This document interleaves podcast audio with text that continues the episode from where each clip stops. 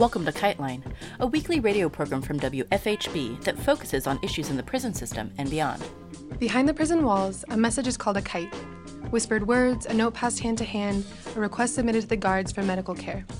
Illicit or not, sending a kite means trusting that other people will bear it farther along until it reaches its destination. Here on Kiteline, we hope to share these words across the prison walls. Before starting with this week's theme, we wanted to share some prison related news and announcements.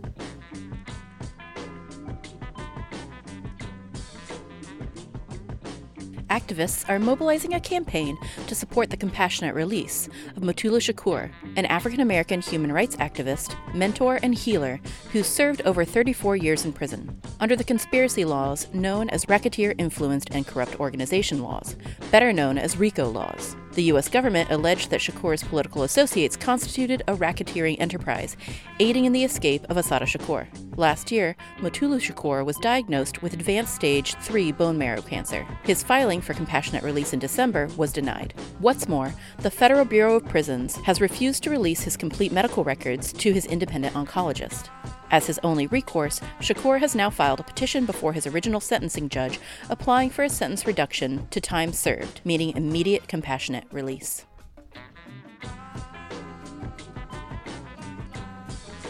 In McFarland, California, a movement of undocumented farm workers has successfully blocked the conversion of two disused prisons into ICE detention centers. The farm workers argued that the presence of the ICE prisons would terrorize their community.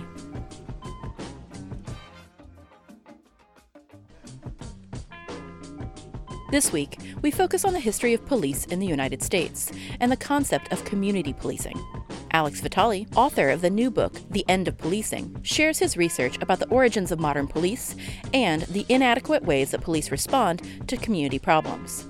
Prison abolition often focuses primarily on the prisons themselves, rather than the ways in which policing itself is a major factor in mass incarceration.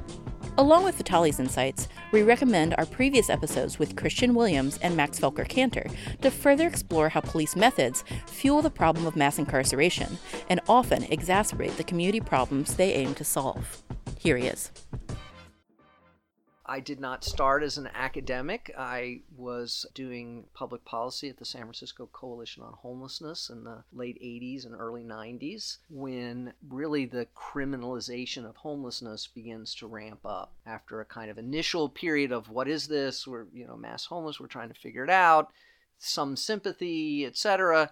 The you begin to get the rise of what turned out to be broken windows policing. Only we didn't really know none of us were police experts and so my boss was like, "Well, you've been arrested before. Go talk to folks, figure out what's going on. You've been through the court system some." So I started doing outreach and talking to folks who came into the office and whatnot, and uh, it was clear that there was this new level of harassment.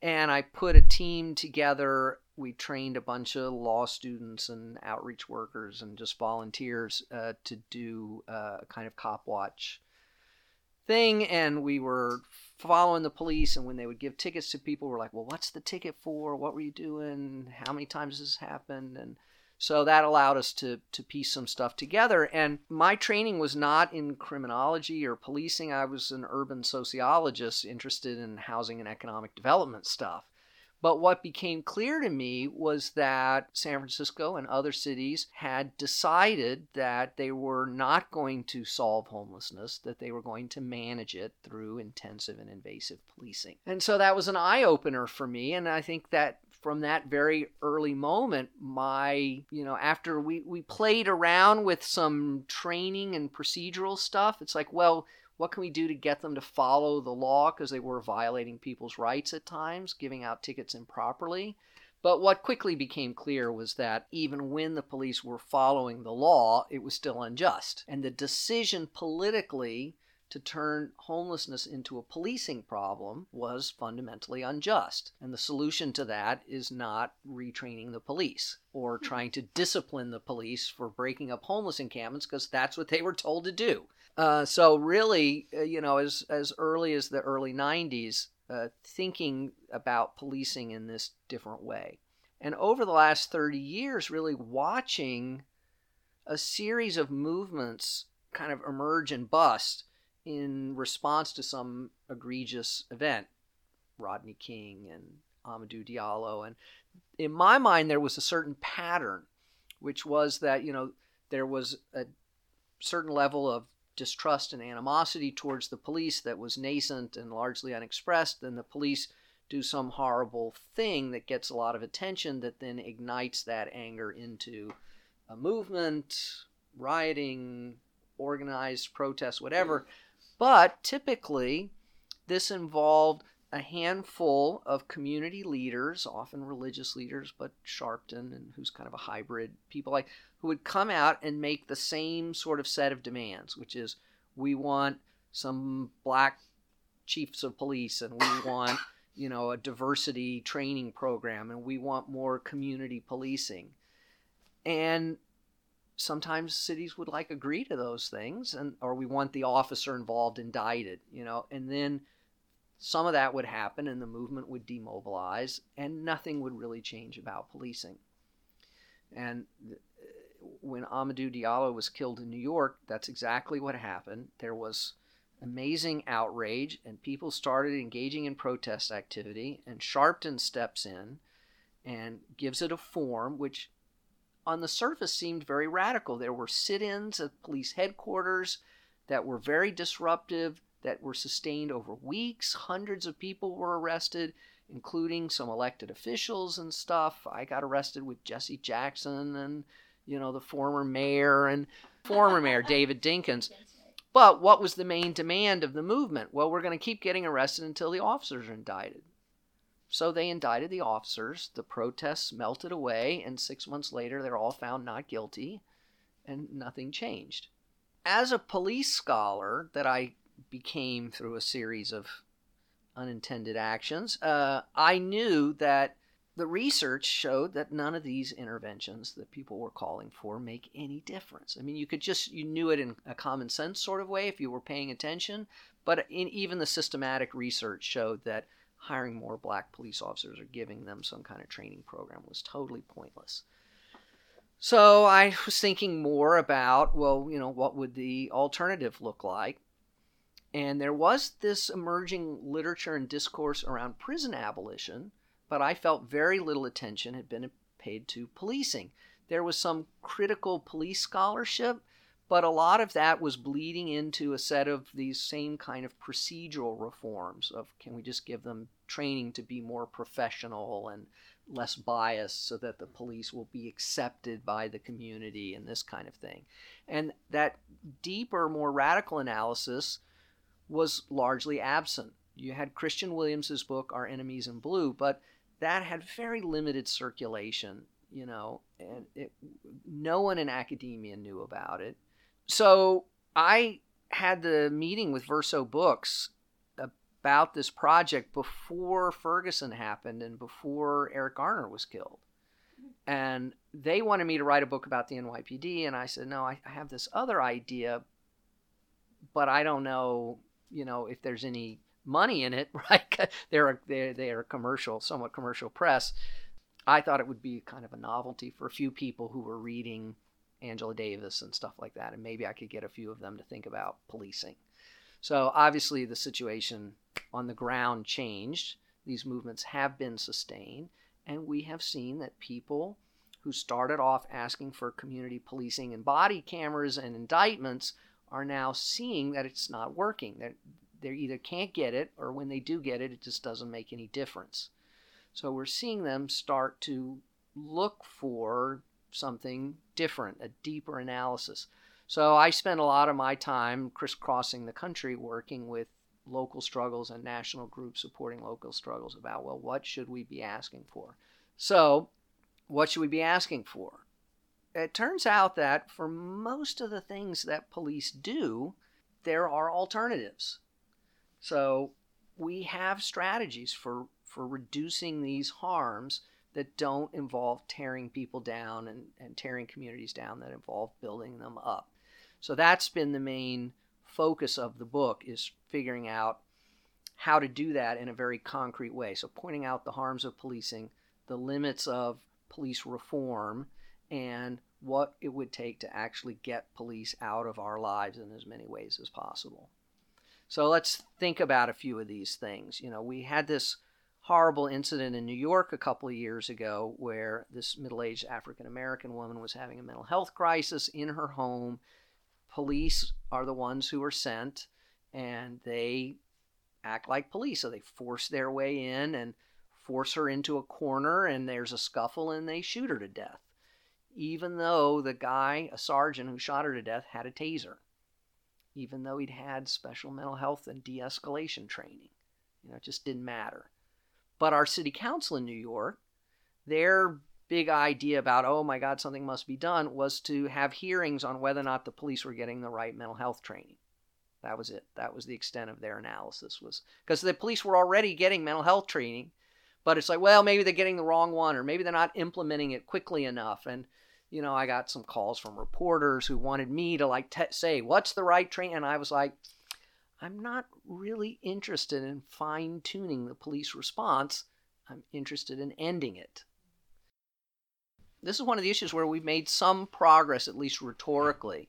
So, our newly elected public advocate in New York, Jumaane Williams, actually issued a report laying out a program for getting police out of the mental health business. But the mayor, his big innovation was to go with a co response model, which is partnering police with some kind of social worker or mental health worker. Every study shows that either it doesn't work or the few that show improvements only happen in those cities that also dramatically expand their community based mental health services at the same time to give the teams more options. To which the obvious response is well, what's working is adding more services, not partnering police with, because in the cities that just do that, there's no effect you know, again, this begs this question of, well, why is the mayor refusing to take police out of the scenario? And I think there are a couple of things at work here. One is is that despite all his talk about, you know, a tale of two cities and dealing with inequality, he has accepted the basic parameters of neoliberal austerity. He has not been willing to really tax the rich. He's not been willing to establish broad regimes of new services except for universal pre K, which is great, which he did like the first year and has done nothing in the following six years. This is a, a universal problem in our cities is that urban democratic politics would have been considered conservative Republican politics 40 years ago. They have completely capitulated to the there is no alternative politics of globalization and its effect on local spaces. Well, I think it's because they believe the the the right wing mantra that if you try to take it's not even taxing the wealthy it's just quit giving all the tax money to the wealthy. I mean if they could just start there because if you look at the way uh, city governments now are structured is that they are filled with all these incentives to those sectors of the economy that are already the most successful. So it's like Amazon. If we want Amazon to open up, we have to give them $2 billion. So it's a negative tax that we're paying to mm. the already most rich and successful people. And that is universal. There's no questioning of that. So that's part of the problem. The other part of the problem is that they're committed to a kind of liberal legal formalism. They've accepted this idea that the law is inherently beneficial to everyone. That when the law is properly enforced, it's a liberatory thing. This is, you know, classical liberal political economic theory that the law reflects the general will and the best interests of society, and can we just get the police to follow the law? So that when they see a problem with policing, their inclination is how do we get the police to be more law abiding, more integrated into these legitimate legal frameworks. And this was the same response to the riots of the 60s and protests of the 60s was, oh, well, we got to pay them more, give them more modern equipment, and get them to be more focused on law enforcement. So they come up with all these procedural reforms of more training, more money, higher standards, more accountability in some cases, at least rhetorically, implicit bias training, my favorite, totally pointless in terms of changing policing, but implicit bias training is so popular for police leaders and political leaders because it's a way that they can say they're doing something about the race and police problem where no one is at fault, No one did anything on purpose. It's all unintentional and accidental. And can you just please shoot fewer black people in the future? and that's the extent of the analysis, right? So that training doesn't work. The police resent the hell out of it because it implies that they are all closet racists. And in a lot of these big city departments, a majority of the officers aren't even white.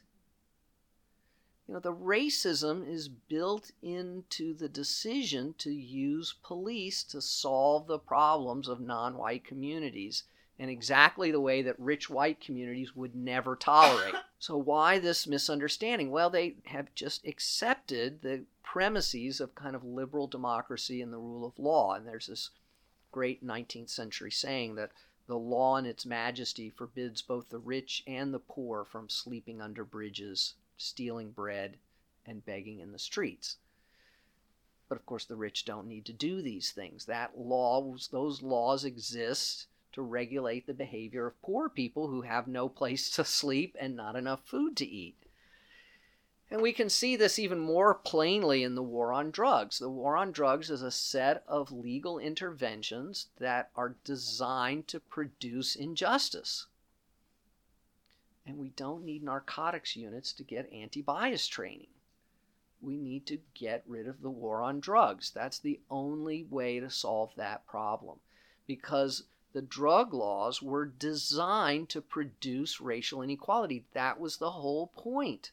and it's not it doesn't even require us to you know imagine their motivations or ascribe them to them based on the outcomes. We have people from inside the Nixon White House who've come forward and said this had nothing to do with public health or public safety. Frankly it had nothing to do with drugs. It was about a cynical politics of race designed to appeal to white southern voters to get them to switch from the Democratic Party to the Republican Party that we were going to use drugs to signal to them that the Republican Party was going to use law and order to put the lid back on black people. It's like we can't bring back segregation anymore. We lost that battle, but we're going to use the criminal justice system instead. And of course, this is the Southern strategy. This is the stuff that Michelle Alexander and so many others have laid out so clearly. And policing becomes a central feature of this strategy. And so the challenge is getting these liberal legal formalists to see that the law does not automatically benefit everyone equally. That the law actually has always been a tool for producing and managing profound inequalities. And that the history of policing and the history of the origins of police forces is always tied to this exact dynamic. So, a hundred years ago and a hundred plus years ago, those dynamics of exploitation and inequality were tied to things like slavery and colonialism and the rise of a mass industrial urban workforce. So we see this in the development of the London Metropolitan Police, the first so called first modern police force formed in 1829 by uh, created by Sir Robert Peel. Robert Bob the Bobbies. That's where the name Bobbies comes from and he was, you know, minister of the interior and he comes up with this idea, what do we do? London is filled with all these displaced agricultural workers trying to find work in factories. They're going on strike, they're engaged in rambunctious behavior, there's starvation leading to thievery and all this stuff. So we can't just keep relying on the militia to shoot people in the streets. We need something to make the law seem more legitimate. Let's have this civilian police force to manage this rebellious population. And all the policing textbooks, you know, start the conversation with this was this amazing innovation, it was more legitimate policing by consent, but none of them, and I've gone through them, none of them talk about the job that Peel had before he creates the London Metropolitan Police. He was in charge of the English occupation of Ireland, a colonial project and he begins to experiment with what becomes policing in part because the Napoleonic Wars are going on and he cannot get enough British troops to keep the Irish peasantry from rising up. So he's like, I got to figure out something else that's cheaper that I can do at at home, you know, in the countryside. And so he creates the Irish Peace Preservation Force, whose main function is to be embedded enough in communities that they can anticipate agricultural outrages, as they were called, basically people lynching their landlords, destroying crops, whatever, to prevent political uprisings. And he takes that Irish Peace Preservation Force and makes it slightly more civilian, slightly more, because it's not dealing with a colonial context anymore, and turns it into police. And we see the same dynamic with the development of the Pennsylvania State Police, the first state police force in the United States, created in 1905. And the model, uh, they had a problem with industrial action throughout Pennsylvania in the mines and factories and strikes and direct actions and sabotage, and they couldn't get the local police to shoot down these miners. They tried creating these private police forces, a coal and iron police, but they got into too much political hot water because they were basically Pinkertons shooting people down. So they create a state police force that would be more legitimate and more reliable. And where did the model come from? The U.S. occupation of the Philippines at the end of the Spanish American War. And they actually took the people running that occupation and brought them to Pennsylvania to set up the state police. The same people, the same technologies, the same techniques. And of course, if we look at like the Texas Rangers, they were a colonial police force designed primarily to first exterminate the indigenous population and then drive out Mexican land, landowners to make way for white settlement. And of course, in the U.S., we have slavery as a factor. And I argue that actually the first police force in the world that fits the definition, the standard definition of a modern civilian police force, is the Charleston City Watch and Guard which was formed in the 1780s. They got uniforms, they're professional, they're 24 hour, they're law enforcement oriented. Why are they left out of all the histories? Because their primary job was to manage a large mobile slave population. Because in the cities of the South of that period, slaves work outside the home of their owners for wages in factories, warehouses, unloading ships. They carry little badges that say who owns them and where they're going. But there are more of these slaves than there are whites in places like Savannah and Charleston and New Orleans. So the whites are terrified about uprisings, that blacks are going to learn how to read, that they're going to organize, that they're going to become a source of crime and disorder in the streets, and the Charleston City Watch and Guard is created to manage this mobile slave population. And that then becomes the model for urban policing across the South. Much more so than slave patrols, which were more informal and and they do bleed into what becomes rural policing, but the you know most people are living in cities by this this point. But that history, you'll never find that in a standard policing textbook that's assigned to undergrad or criminal justice majors or even graduate students. It was a lot of work, as you know, to uncover that history, and there's still a lot we we're trying to figure out about this this deeper history of the origins of policing. But today we don't have slavery, we don't have colonialism in quite this same form. We barely even have industrialization what we have is, you know, this neoliberal globalized economy with a very small number of winners who are plugged into the global economy and make massive amounts of money, and then a huge population of folks who have loose connections to formal work, no connection to formal work, who participate in black markets like drugs and sex work and petty theft, who are homeless, who have untreated mental health and substance abuse problems, all of which are a direct result of these new systems of economic exploitation. And what do police actually do all day, every day? They're not chasing bank robbers. They're managing exactly these populations so that that system of inequality can keep chugging right along without any major threats.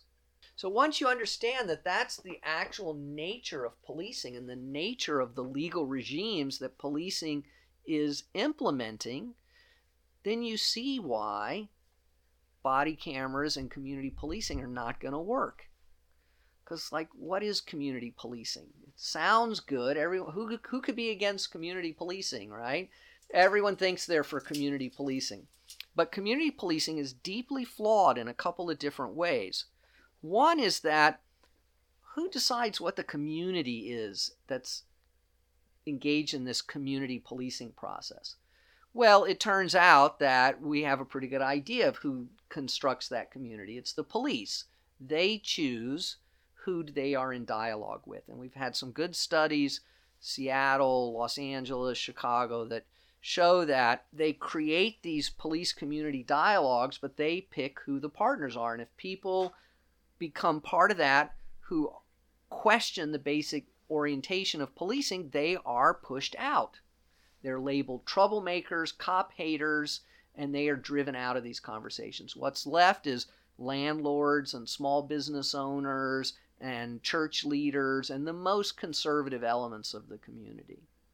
But the bigger problem is that the whole premise of community policing is that the community bring all its problems to the police for the police to work out a solution for. But that's exactly the problem. Because what tools do the police have to solve our community problems?